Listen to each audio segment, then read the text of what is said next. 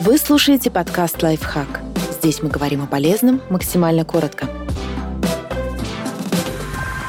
Что такое кожный голод и как восполнить нехватку прикосновений? Одна из самых актуальных проблем в нынешних реалиях. Кожный или тактильный голод – это биологическая потребность человека в прикосновениях. Этот феномен возникает, когда человек замечает различия между реальным и желаемым количеством телесных контактов. Это можно сравнить с обычным недостатком пищи. Причем норма прикосновений для каждого индивидуальна. Есть люди, которым телесные контакты требуются постоянно, а есть те, кто категорически не приемлет, когда их трогают. Большинство же находится где-то посередине.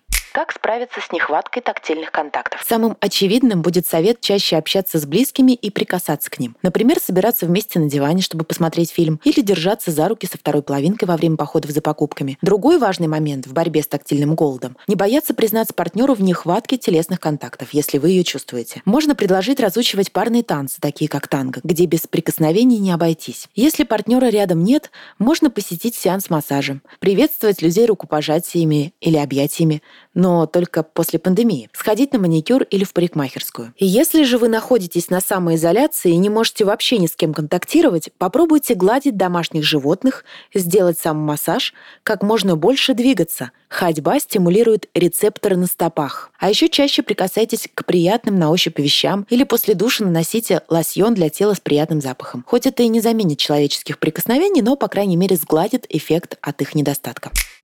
Подписывайтесь на подкаст «Лайфхак» на всех удобных платформах. Ставьте ему лайки и звездочки. Оставляйте комментарии. Услышимся!